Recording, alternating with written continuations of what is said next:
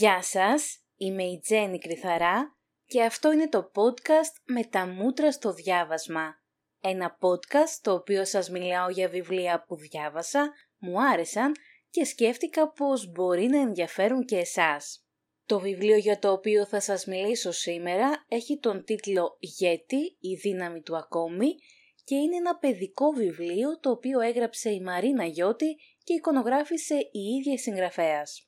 Κυκλοφορεί από τις εκδόσεις Διόπτρα και είναι ένα από τα κατεξοχήν παιδικά βιβλία που νομίζω επιβεβαιώνουν αυτό που σας λέω κάθε φορά, πως μακάρι όλοι εμείς οι μεγάλοι να διαβάζαμε τα βιβλία που έχουν γραφτεί για παιδιά, γιατί τότε θα βλέπαμε καθαρότερα τα σημαντικά της ζωής και θα γινόμασταν καλύτεροι και ευτυχέστεροι άνθρωποι. Το βιβλίο «Γέτη, η δύναμη του ακόμη» είναι το πρώτο βιβλίο της Μαρίνας Γιώτη που πέφτει στα χέρια μου και ομολογώ πως θα ήθελα πάρα πολύ να διαβάσω και τα υπόλοιπα βιβλία της γιατί μου αρέσει πάρα πολύ ο τρόπος που σκέφτεται και ο τρόπος που αντιμετωπίζει τον παιδικό ψυχισμό και την πνευματική τους ανάπτυξη. Από ό,τι διάβασα η Μαρίνα Γιώτη έχει σπουδάσει marketing, καλές τέχνες, οπτική επικοινωνία και εικονογράφηση, ενώ έχει βραβευτεί και για τη δουλειά της. Ολοκληρώνοντας αυτό το βιβλίο, καταλαβαίνω πολύ καλά ότι μιλάμε για μια συγγραφέα που παίρνει την υπόθεση των παιδικών βιβλίων έτσι όπως ακριβώς είναι. Μια σοβαρή δουλειά και μια μεγάλη ευθύνη. Γιατί ό,τι γράφει στην καρδιά και στο μυαλό των παιδιών δεν ξεγράφει όταν ενηλικιωθούν παρά μόνο ίσως με πολύ προσωπική δουλειά. Πάμε λοιπόν να δούμε το περιεχόμενο του βιβλίου. Οι πρωταγωνιστές είναι δύο, το γέτη και το αγόρι, με αλφα κεφαλαίο που θα μπορούσε να είναι το κάθε αγόρι αλλά και το κάθε παιδί. Το γέτη είναι ο φανταστικός φίλος του αγοριού και όπως καταλαβαίνετε το ακολουθεί παντού. Το κακό με το γέτη είναι ότι μπορεί να πει μία και μοναδική λέξη, την λέξη ακόμη. Στις σελίδες του βιβλίου μας δίνεται η δυνατότητα να διαπιστώσουμε πόσο ισχυρή και πόσο ουσιαστική είναι αυτή η λέξη για τα παιδιά και όχι μόνο θα έλεγα.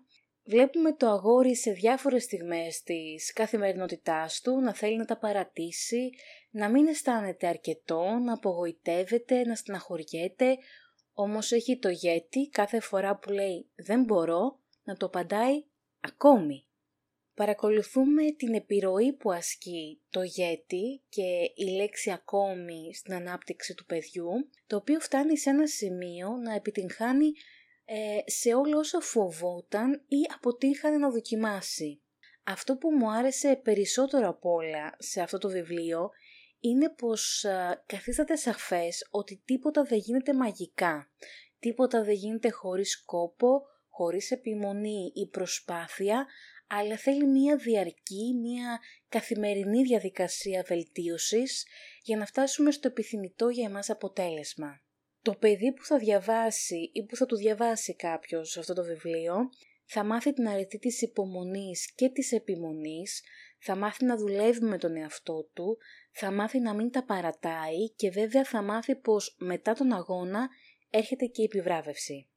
Αναμφισβήτητα είναι ένα βιβλίο που θα πρότεινα να διαβάσετε στα παιδιά σας και σε όσα παιδιά αγαπάτε, αλλά και εμείς οι μεγάλοι μόνο κερδισμένοι θα βγούμε από αυτή την ανάγνωση. Στα στοιχεία που ξεχώρισα στο βιβλίο της Μαρίνας Γιώτη είναι καταρχάς η έρευνα που φαίνεται να έχει κάνει πριν καθίσει να γράψει αυτό το βιβλίο.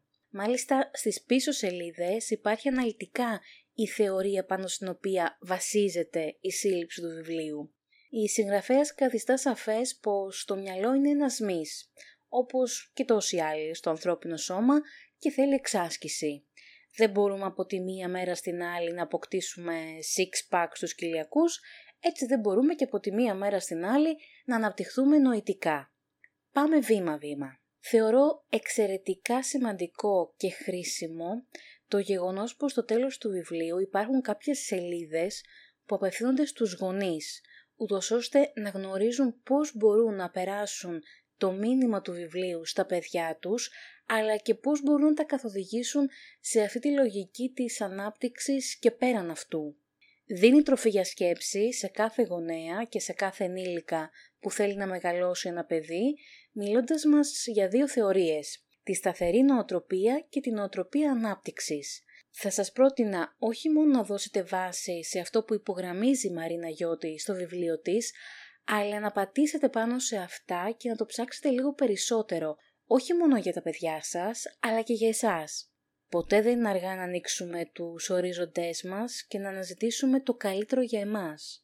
Πριν ολοκληρώσω την απαρίθμηση όσων μου άρεσαν σε αυτό το βιβλίο, δεν πρέπει να παραλείψω να σας πω πόσο αγάπησα την εικονογράφηση, η οποία είναι μεν μοντέρνα και πολύ προσιτή, μου έδωσε όμως και μια πολύ οικία και ζεστή αίσθηση.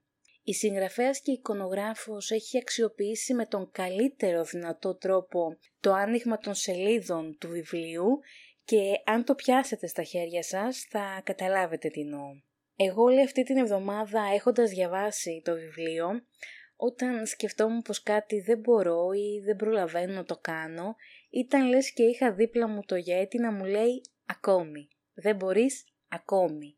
Μία τόσο μικρή λεξούλα, πέντε γράμματα, που έχουν τόσο μεγάλο αντίκτυπο στον ψυχισμό και στην αυτοπεποίθηση ενός ενήλικα, φανταστείτε τι θαύματα μπορεί να κάνει για ένα παιδί.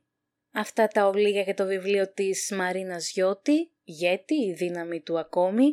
Αν το διαβάσετε ή αν το έχετε ήδη διαβάσει, θα περιμένω τα σχόλιά σας στα social media όπως πάντα, όπου έχουμε γίνει μια πολύ όμορφη παρέα. Μέχρι την επόμενη φορά να σας προσέχετε, να αγαπάτε τα βιβλία και να σέβεστε τους ανθρώπους.